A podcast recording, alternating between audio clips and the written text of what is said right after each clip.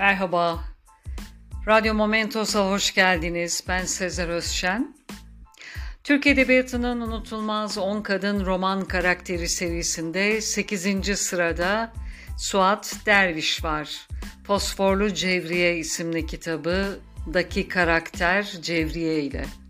Suat Derviş 1903 doğumlu, 1972 ölümlü. Yeni kuşaklarımızın maalesef ismini hatırlamadığı bir edebiyatçımızdır. Kendisini Reşat Fuat'ın karısı diye takdim edenlere ben Suat Derviş'im, kimsenin karısı olarak yad edilmem diyerek dönemine göre çok ileri bir bakış açısına sahiptir. Suat Derviş duygularını dışarı yansıtmayan bu güçlü yanını romanlarındaki kadın karakterleri de giydirmiştir.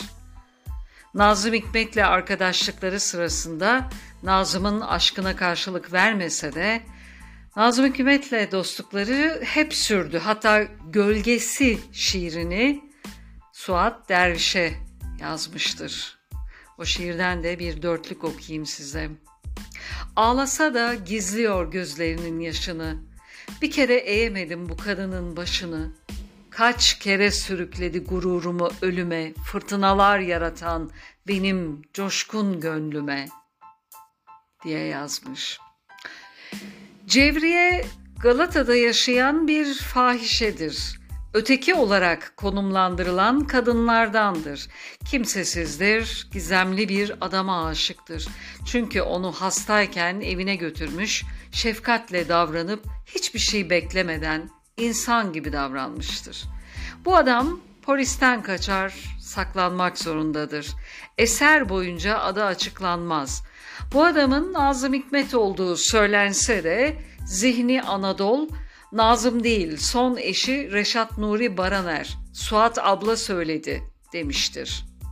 Suat Derviş'in diğer romanlarında da kendi karakterinden izler vardır.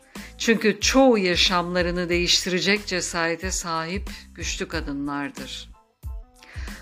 Kitaptan iki paragraf seslendirmek istiyorum.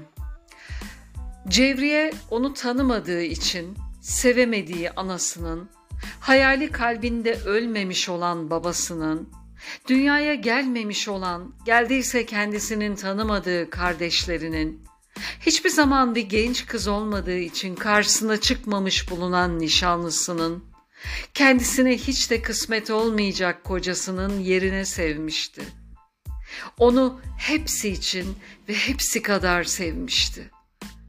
Cevriye'nin bütün hayatı esasen tanınmayan, uzak, yabancı ve meçhul insanların, hüviyetleri bilinmeyen kimselerin arasında geçmişti.